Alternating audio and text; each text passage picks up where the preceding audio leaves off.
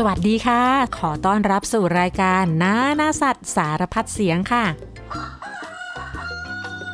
ถ้าเสียงไก่ขันเป็นเสียงสัญลักษณ์ของยามเช้าที่จะปลุกผู้คนให้ตื่นมาแล้วก็เสียงร้องของชนีก็เป็นเสียงที่ปลุกทุกชีวิตในป่าให้ตื่นขึ้นมาเช่นเดียวกันค่ะ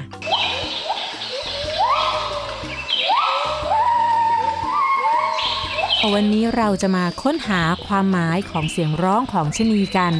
และชนีก็จะพาเราสู่ป่าลึก ปีนต้นไม้สูง มองเห็นผืนป่ากว้างๆ ท่ามกลางอากาศสดชื่นค่ะ เพราะฉะนั้นหายใจลึกๆ ยาวๆ แล้วเดินทางเข้าป่าเพื่อตามหาชนีกันค่ะ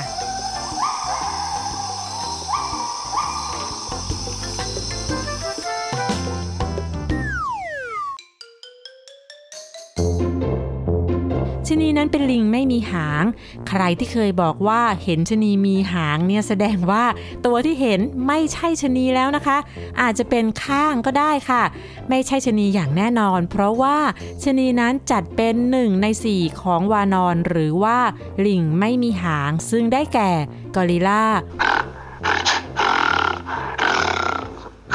อุรังอุตัง ชิมแปนซี และชะนีค่ะ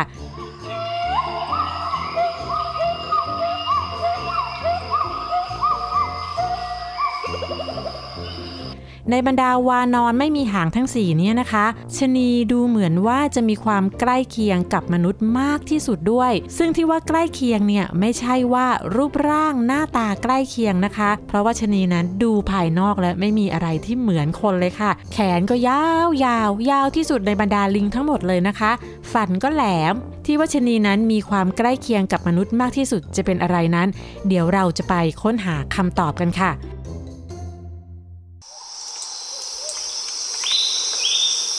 บ้านของชะนีนั้นอาศัยอยู่ในป่าดิบชื้นที่อุดมสมบูรณ์ค่ะ ที่ที่ชะนีอยู่นั้นต้องเป็นป่าที่มีต้นไม้ขึ้นอย่างหนาแน่น และชะนีก็จะเลือกที่จะอยู่บนต้นไม้สูงๆด้วยนะคะ กิน นอน ใช้ชีวิตอยู่บนต้นไม้ โดยไม่ลงมาที่พื้นดินเลยล่ะค่ะ เราไม่สามารถพบเจอชนีได้ทั่วโลกนะคะ จะมีเฉพาะในแถบเอเชียตะวันออกเฉียงใต้ เอเชียใต้และประเทศจีนตอนใต้นิดหน่อยค่ะ และตอนนี้นะคะ เหลือชนีอยู่น้อยมากๆ แทบจะสูญพันธุ์เลยก็ว่าได้ค่ะ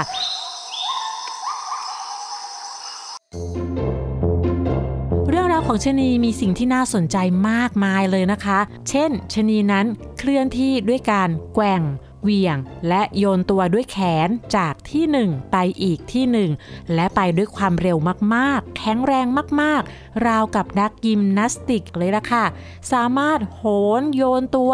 ระหว่างกิ่งไม้กิ่งหนึ่ง ไปยังกิ่งไม้อีกกิ่งหนึ่ง ที่อยู่ห่างกันถึง 10 เมตร ได้อย่างสบายๆ ด้วยการกระโดดเพียงครั้งเดียว แล้วก็มีคนเคยจับเวลาด้วยนะคะว่าชนีนั้นสามารถเคลื่อนตัวเดินทางด้วยการแกว่งตัวโหนต้นไม้ ด้วยความเร็วถึงประมาณ 56 กิโลเมตร ต่อชั่วโมง ซึ่งนี่เป็นความเร็วพอๆกับม้าที่วิ่งแข่งอยู่ในสนาม และเร็วที่สุดในบรรดาลิงทั้งหมดเลยล่ะค่ะ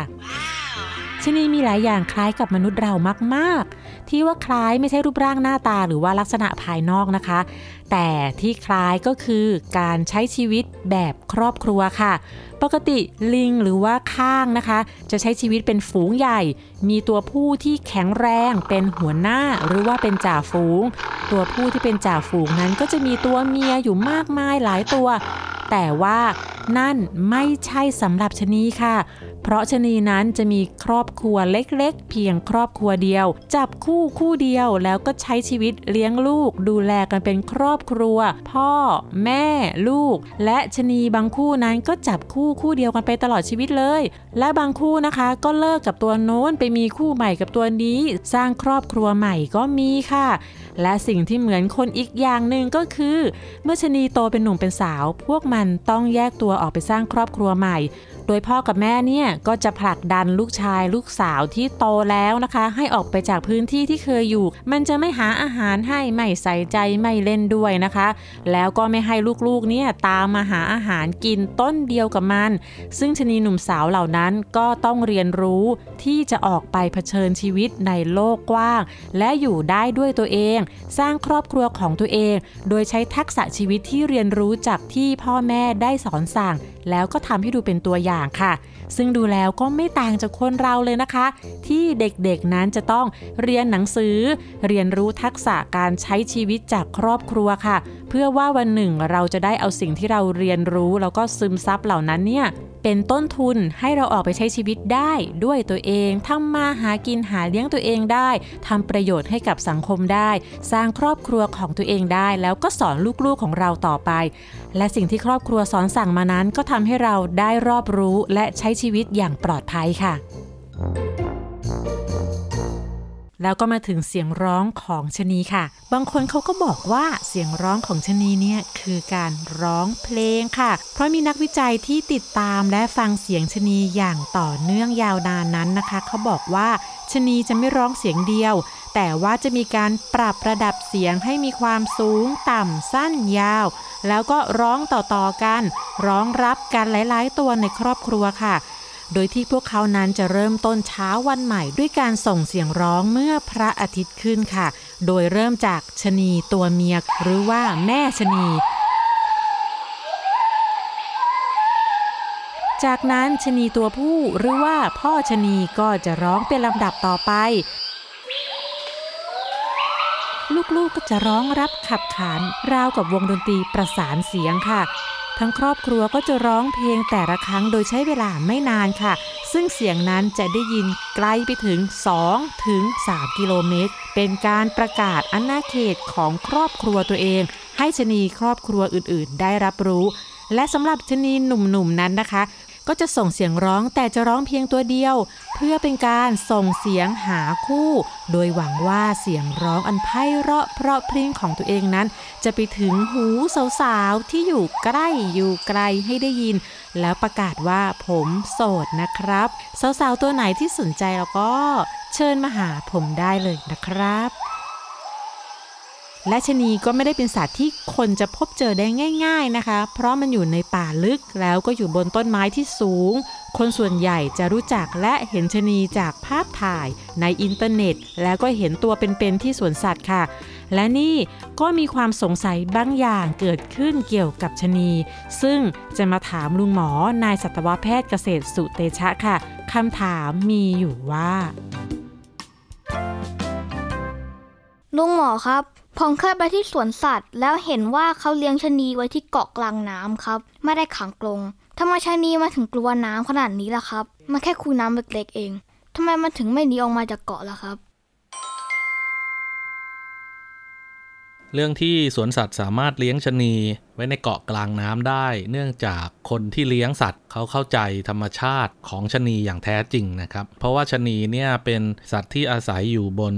ต้นไม้ตลอดเวลา หรือว่าเป็นสัตว์ยอดไม้นะครับกินน้ำก็ยังกินตามคบไม้ ออกลูกก็ออกบนต้นไม้ เพราะนั้นตลอดชีวิตเนี่ยชะนีแทบไม่เคยที่จะลงมาที่พื้นดินเลย รูปร่างชะนีที่ไม่เหมือนกับสัตว์ชนิดอื่นก็คือ แขนยาวขาสั้นนะครับ แล้วก็กล้ามเนื้อที่แขนเนี่ยแข็งแรงมาก ข้อต่อไม่ว่าจะเป็นหัวไหล่ข้อศอกข้อมือ ข้อนิ้ว แข็งแรงมาก แล้วก็มีกล้ามเนื้อนิ้วที่แข็งแรงแล้วก็ยืดหยุ่นมาก มันเลยทำให้ชะนีไม่ได้ใช้ขาเลยครับ พอตลอดชีวิตไม่ได้ใช้ขากล้ามเนื้อขาเนี่ยมันก็เลยไม่เจริญ หรือว่าแค่พอได้แค่ค้ำยันร่างกาย ตอนอยู่บนต้นไม้เท่านั้นไม่สามารถที่จะลงมายืนบนพื้นดินได้ชะนีในธรรมชาติเนี่ยถ้าลงมาที่ดินส่วนใหญ่จะใช้วิธีกระโดดนะครับ แทบไม่เคยเห็นว่าลงมาปุ๊บจะเดินได้เลย ในสวนสัตว์เนี่ยเราอาจจะเคยเห็นชนีบางตัวเนี่ยลงมาที่พื้นดินแล้วสามารถเดินได้ อันนี้เนี่ยส่วนใหญ่ก็จะเป็นชนีที่เกิดในสวนสัตว์นะครับแล้วก็ปรับตัวปรับร่างกายเรียบร้อยแล้ว แต่ชนีในสวนสัตว์ ถ้าเอาไปปล่อยในธรรมชาติ ก็ไม่สามารถที่จะเหวี่ยงตัวจากยอดไม้ไปยอดไม้แล้วก็เคลื่อนที่หนีศัตรูได้เร็ว เช่นชนีในธรรมชาติ ซึ่งพัฒนาแขนแล้วก็ร่างกาย มาเพื่อสิ่งนี้ครับ คนเนี่ยทราบถึงจุดนี้ ก็เลยรู้ว่านอกจากชนีจะไม่ลงมาที่พื้นแล้วเนี่ยชนียังว่ายน้ำไม่เป็น อันนี้เป็นไปตามวิวัฒนาการ จึงสามารถเลี้ยงชนีอยู่ในเกาะกลางน้ำได้ เพราะว่าชนีเนี่ยไม่สามารถที่จะก้าวข้ามวิวัฒนาการตัวเอง หรือความกลัวของตัวเองได้นะครับ อาจจะมีชนีบางตัวที่เกิดในสวนสัตว์ แล้วก็ปรับตัวมาอยู่บนพื้นดินได้นะครับ อันนี้ก็มี แต่ว่ายังไม่มีชนีตัวไหนที่ก้าวข้ามวิวัฒนาการของตัวเองด้วยการลงไปว่ายน้ำเรื่องนี้ยังไม่เคยเกิดขึ้นในโลกใบนี้นะครับโอเคผมเคยเห็นในอินเทอร์เน็ตว่ามีคนเลี้ยงลูกชนีด้วยครับ เขาเอามันมาเลี้ยงได้ยังไงล่ะครับ บางครั้งเวลาเราไปตลาดค้าสัตว์ขนาดใหญ่นะครับ ก็จะพบว่ามีการเอาลูกชนีมาขายเพื่อเป็นสัตว์เลี้ยงนะครับ ก็จะมีบางคนที่เห็นว่า เออมันน่ารักดีก็เลยซื้อมาเลี้ยง แต่ความจริงแล้วเนี่ยมันเป็นเรื่องที่น่าสงสารมากนะครับ เพราะว่ากว่าเราจะได้ลูกชนีมาหนึ่งตัวเนี่ยเราต้องฆ่าแม่มันนะครับ เพราะว่าลูกชนีเนี่ยโดยปกติพอคลอดออกมาแล้วเนี่ยจะอยู่กับแม่ไปประมาณ 2 ปีนะครับ กินนมก็ประมาณเกือบปีแล้วนะครับ เกาะติดอยู่กับตัวแม่นะครับ ไม่ว่าจะเป็นด้านหลังด้านท้อง ด้านข้าง ด้านหัวเกาะกันอยู่อย่างนั้นนะครับ ติดกันอยู่ตลอดเวลายิ่งน้อยกว่า 6 เดือนเนี่ยแทบจะดูดนมแม่ตลอดเวลา เพราะฉะนั้นเนี่ยยิ่งลูกชนีตัวเล็กเท่าไหร่ที่เอามาขายในตลาดค้าสัตว์เนี่ย ก็คือจะต้องแยกออกมาจากแม่ ซึ่งเป็นไปไม่ได้ที่ว่าอยู่เฉยจะไปเออ ฉันขอลูกเธอมาเลี้ยงนะ ไม่มีทางครับ ไม่ว่าจะเป็นชนีเลี้ยงหรือชนีป่านะครับ ก็เป็นการทำร้ายจิตใจแม่ชนีอย่างมากนะครับ เนื่องจากมันสร้างฮอร์โมนความผูกพันระหว่างแม่กับลูก การที่พลากลูกชนีหรือพลากแม่เขาเนี่ยไม่ว่าจะเป็นหรือตายเนี่ยล้วนแล้วแต่เกิดผลเสียทั้งสองฝั่งนะครับทางลูกชนีเนี่ยก็พอพลากมาแล้วคนเอามาเลี้ยง ก็จะได้รับอาหารไม่เต็มที่ไม่เหมือนกับสารอาหารโดยตรงจากนมของแม่ หรือกินผลไม้ใบไม้ตามที่แม่สอนให้กิน แล้วก็เติบโตมากล้ามเนื้อก็พัฒนาผิดส่วน กระดูกก็พัฒนาผิดส่วน พฤติกรรมก็พัฒนาผิดธรรมชาติ เพราะฉะนั้นเราจะพบว่าชนีที่คนเลี้ยงเนี่ยตอนเด็กๆ มันยังต้องการให้เราป้อนอาหาร มันก็จะเกาะอยู่กับเรานะครับพอมันเริ่มโตฮอร์โมนเพศมันเริ่มทำงานชนีบางตัวจะเริ่มกัดเจ้าของ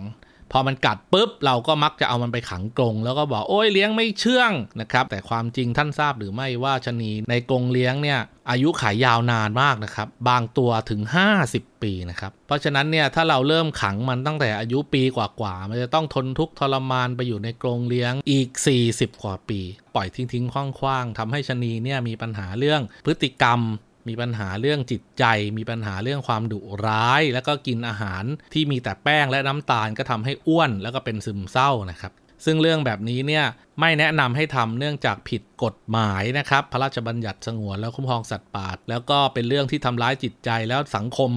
ในโลกนี้เขาไม่ยอมรับ เนื่องจากชนีเนี่ยเวลาอยู่ในป่าเนี่ยนะครับเป็นสัตว์ที่มีคุณประโยชน์ต่อป่าเป็นอย่างมาก ชนีเนี่ยเป็นหนึ่งในสัตว์ที่ช่วยกระจาย และก็แพร่เมล็ดพันธุ์พืชไปได้ไกลๆ เนื่องจากชนีเนี่ยจะอพยพไปตามแหล่งอาหารนะครับ แล้วก็มีอาณาเขตค่อนข้างชัดเจนแล้วก็ค่อนข้างกว้างนะชนีก็จะไปจากต้นหนึ่งไปต้นหนึ่งกินไปเรื่อยๆ ระหว่างกินไปก็อุจจาระไปด้วยนะครับชนีทานจากต้นนี้ แล้วก็ไปต้นอื่นที่ไกลอาจจะ 1 กิโลเมตรอะไรอย่างนี้นะครับ แล้วก็ไปอุจจาระทิ้งไว้เมล็ดพืชที่ออกมา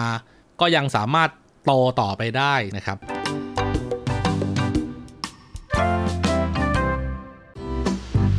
เรามารู้จักกับชนีในประเทศไทยกันค่ะสำหรับประเทศไทยนั้นมีชนีทั้งหมด 4 ชนิดค่ะ ชนิดแรกชนีมือขาว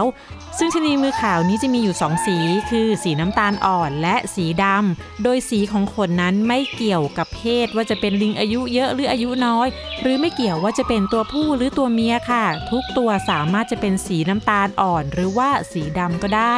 แต่ว่าจะมีใบหน้าและใบหูเป็นสีดำค่ะ ที่เรียกว่าชนีมือขาวก็เพราะว่าขนที่มือที่เท้าและรอบใบหน้ามีสีขาว นั่นคือที่มาของชื่อชนีมือขาวค่ะ ชนิดต่อไปคือชนีมือดำลักษณะทั่วไปก็คล้ายกับชนีมือขาวก็คือมีทั้งสีน้ำตาลอ่อนและสีดำและที่ชื่อว่าชนีมือดำนั่นก็เพราะว่าลองเดาสิคะใช่ค่ะ เพราะว่ามือและเท้าเป็นสีดำนั่นเองค่ะ ต่อไปก็คือชนีมงกุฎค่ะ ชนีมงกุฎมีอีกชื่อหนึ่งว่าชนีเอี้ยมดำค่ะชนีมงกุฎเนี่ยเมื่อตอนเล็กๆ จะมีสีขาวนวลเหมือนกันหมดทั้งตัวผู้ตัวเมีย แต่พอเริ่มโตขึ้นนะคะ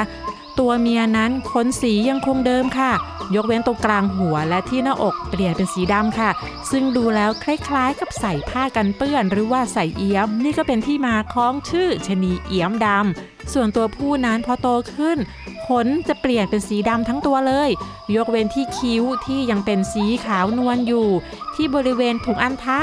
หลังมือ หลังเท้า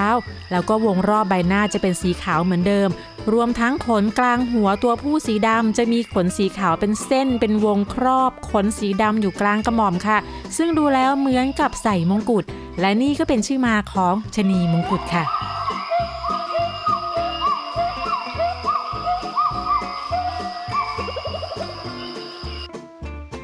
และ 4 คือชนีเซียมัง หรือเซียมมังค่ะ ซึ่งเป็นภาษามาลายูแปลว่า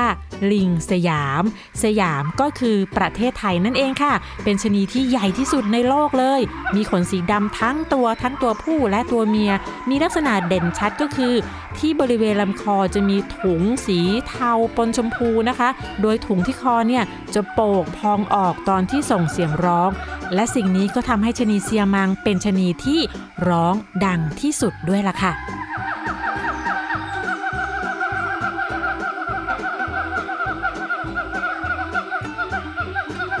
และป้าแวนด้าก็ค้นหาข้อมูลเกี่ยวกับชนีที่ประเทศไทยนะคะ ไปเจองานวิจัยของชนีที่เขาใหญ่ค่ะ ซึ่งนักวิจัยนั้นได้เขียนลงเว็บไซต์ของนิตยสารสารคดีค่ะ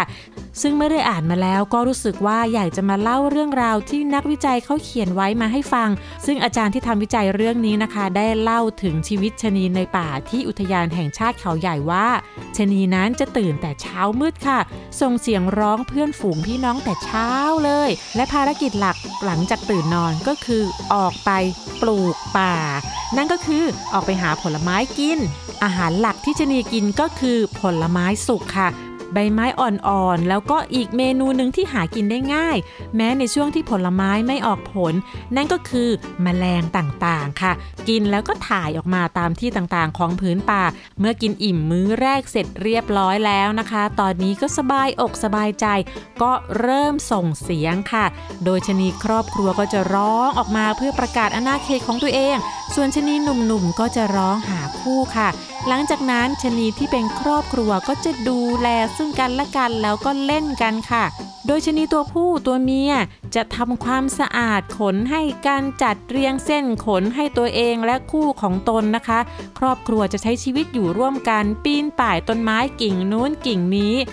และพอช่วงสายๆชนีก็จะเดินทาง หาอะไรกินไปเรื่อยๆ แล้วก็หยุดพักทำความสะอาดขนให้กันค่ะ ครอบครัวชนีที่มีลูกเล็กๆ จะเล่นด้วยกัน ถ้าไม่มีพี่น้องให้เล่นด้วยเนี่ย เจ้าลูกชายก็จะชวนพ่อให้เล่นด้วย ด้วยการไล่ ดึงแขนดึงขาตีหัว บางทีก็เล่นมวยปล้ำกอดรัดฟัดเหวี่ยงกันอย่างสนุกสนานเลยค่ะ การเล่นของชนีเนี่ยเป็นพฤติกรรมที่ช่วยพัฒนาทักษะชีวิตที่สำคัญ ให้ลูกชนีมากๆเลยนะคะ ทั้งหมดนี้ก็เป็นการฝึกกล้ามเนื้อแขนขาให้แข็งแรงนะคะ ฝึกทักษะการเคลื่อนไหวให้ปลอดภัย ไม่ว่าจะเป็นการห้อยโหน การกระโดดระหว่างต้น การเดินบนกิ่งไม้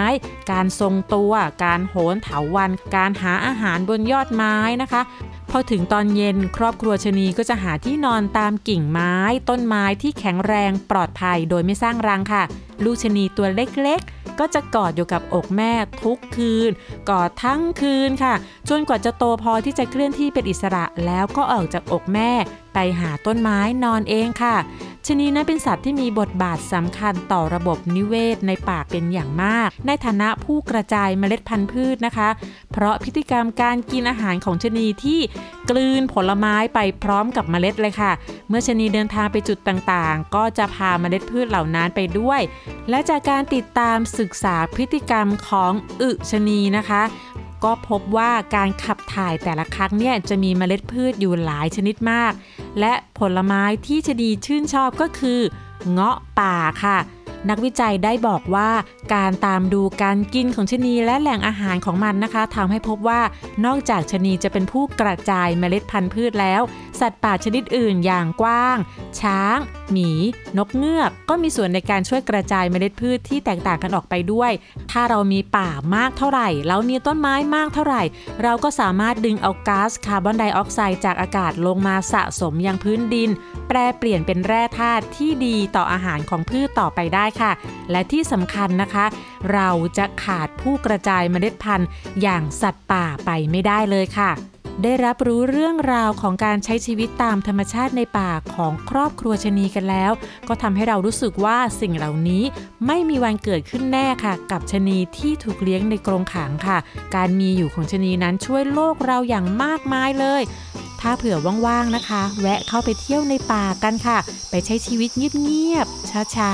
ๆฟังเสียงลมพัด ใบไม้ไหว ฟังเสียงสัตว์ต่างๆ ในป่า ไม่แน่นะคะ เราอาจจะได้ยินเสียงชนีร้องอยู่ไม่ไกลก็ได้ ถ้าได้ยินเสียงชนีเมื่อไหร่นั่นหมายความว่า เรากำลังได้ยินเสียงของนักปลูกป่าที่เก่งที่สุดในโลกตัวหนึ่งเลยล่ะค่ะ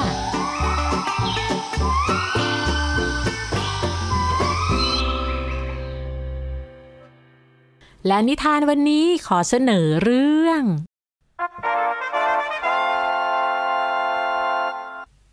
จระเข้หมูป่า และชะนีกาละครั้งหนึ่งนานมาแล้ว มีลูกจระเข้ลูกหมูป่า และลูกชะนีตัวน้อย เป็นเพื่อนรักที่สนิทสนมกันมากๆ จุดเริ่มต้นของมิตรภาพเกิดจากวันหนึ่ง มีไฟไหม้ป่าครั้งใหญ่ ไฟป่าลุกโชนอย่างรวดเร็ว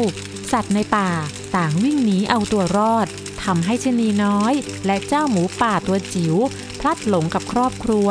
ทั้งสองวิ่งหนีไฟป่ามาที่ริมน้ำที่นั่นก็ได้พบกับเจ้าลูกจระเข้ตัวเล็ก ที่พ่อกับแม่ของมัน ก็ว่ายน้ำหนีไฟป่าไป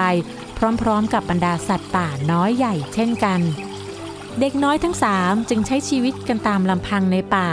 เล่นสนุกกันดูแลกันและกัน วันแล้ววันเล่า พวกเขาแบ่งปันอาหารให้กัน บางวันจระเข้ก็พาหมูป่ากับชะนีขี่หลังพาว่ายน้ำข้ามฝั่ง เพื่อไปหาอาหารอีกฝั่งหนึ่งของแม่น้ำบางวันหมูป่าก็จะพาชะนีและจระเข้ขุดดินเพื่อหารากไม้แสนอร่อยกัดกินเป็นอาหาร และบางวันชะนีก็ห้อยโหนกิ่งไม้ โน้มกิ่งเขย่าให้ผลไม้สุกรสหวานตกลงพื้น เพื่อจะได้กินด้วยกัน และทั้งสามก็อยู่ด้วยกันด้วยเสียงหัวเราะและความสุข ในยามค่ำคืน ทั้งสามนอนเบียดกันเพื่อคลายความว้าเหวใจที่ต้องจากครอบครัว และทุกๆวันก็ยังคงรอคอย วันที่จะได้เจอกับครอบครัวตัวเองอีกครั้ง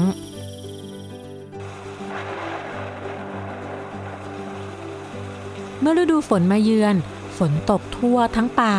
ตกอยู่หลายวันหลายคืน จนต้นไม้ใบหญ้าที่มอดไหม้ไปกับไฟป่าครั้งนั้น ฟื้นคืนชีวิต พื้นดินชุ่มฉ่ำป่ากลับมามีชีวิตชีวาอีกครั้งแมลงตัวน้อยออกโบยบิน กบก็ออกมากินแมลง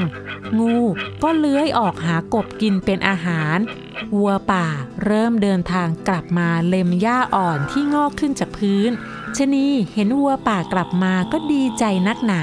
และรีบไปถามกับเจ้าวัวว่า คุณวัวตัวใหญ่ คุณเห็นพ่อกับแม่ของพวกฉันบ้างหรือเปล่า วัวป่ามองไปที่ชนี หมูป่าและจระเข้เขาแปลกใจและแอบกระซิบกับชนีน้อยว่า เจ้าจงออกมาห่างๆจระเข้ร้ายเถอะ เขาเป็นสัตว์กินเนื้อ แต่ชนีก็บอกว่า ไม่นะ เขาไม่กินเนื้อ เขากินแต่ผักผลไม้ต่างหากล่ะ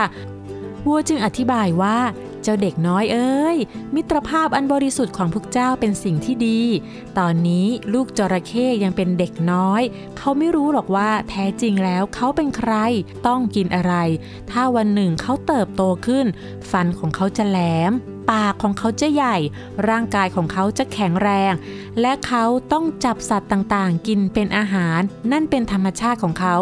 ไม่แน่นะเเขาอาจจะจับเจ้ากินเป็นอาหารก็ได้ชนีได้ยินดังนั้นก็ตกใจ แต่ก็ยังไม่เชื่อ และทั้งสามก็ยังคงใช้ชีวิตอยู่ด้วยกัน สัตว์ป่าที่อพยพหนีไฟต่างก็ทยอยเดินทางกลับมา รวมทั้งพ่อแม่ของจระเข้ด้วย จระเข้ดีใจนักหนาที่พ่อแม่กลับมาแล้ว เขารีบกลับไปที่บ้านที่เป็นโพรงใหญ่ใต้ต้นไม้ และพาเพื่อนทั้งสองของเขาไปด้วย เพื่อแนะนำให้พ่อกับแม่ได้รู้จักกับเพื่อนรักของเขา แต่เมื่อไปถึง พ่อแม่จระเข้กลับคิดว่า ลูกพาอาหารมาให้ และกำลังจะกินหมูป่ากับชะนีจระเข้น้อยรีบห้ามพ่อกับแม่และพาเพื่อนทั้งสองหนีออกมา ทั้งชะนีและหมูป่าต่างก็ตกใจว่าแท้จริงแล้วจระเข้เป็นสัตว์กินเนื้อ และลูกจระเข้ก็เสียใจที่เพื่อนรักของเขาเกือบกลายเป็นอาหารของพ่อกับแม่ ทั้งสามนั่งเศร้าใจอยู่ที่ริมน้ำจระเข้บอกว่าเขาจะไม่กลับไปที่บ้านอีก เขาเสียใจกับเรื่องที่เกิดขึ้น แต่หมูป่ากลับบอกว่า คุณกลับไปใช้ชีวิตอย่างที่เป็นเถอะ ฉันก็ต้องกลับไปใช้ชีวิตในป่าเช่นกัน เพราะว่ากวางดาวที่เดินทางมาถึงที่เนี่ยได้บอกกับฉันว่าอีกไม่นาน พ่อกับแม่ก็จะเดินทางมาถึงแล้วชะนีได้แต่นั่งถอนใจ ทันใดนั้น เขาได้ยินเสียงร้องของพ่อกับแม่ดังมา เขาเงยหน้าขึ้นมองบนยอดไม้ และยิ้มอย่างดีใจจระเข้ก็เลยบอกเพื่อนๆว่า วกเราแยกย้ายกลับไปอยู่กับครอบครัว และใช้ชีวิตอย่างที่เราเป็นกันเถอะ ฉันก็เป็นนักล่าแห่งสายน้ำ ลูกหมูป่าบอกว่า ส่วนฉันก็เป็นนักขุดแห่งพงไพร และชะนีก็บอกว่าสำหรับฉันเป็นนักห้อยโหนแห่งเรือนยอดไม้ และทั้งสามก็แยกย้ายกันไปใช้ชีวิตของตัวเอง บนเส้นทางที่ธรรมชาติกำหนดไว้ตลอดกาลและทั้งหมดนี้ก็คือเรื่องราวของชนี แล้วพบกันใหม่ในคราวหน้านะคะ สวัสดีค่ะ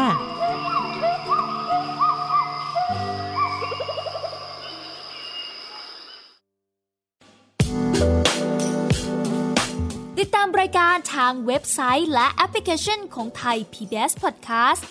Spotify SoundCloud Google Podcast Apple Podcast และ YouTube Channel Thai PBS Podcast Thai PBS podcast. View the world via the voice.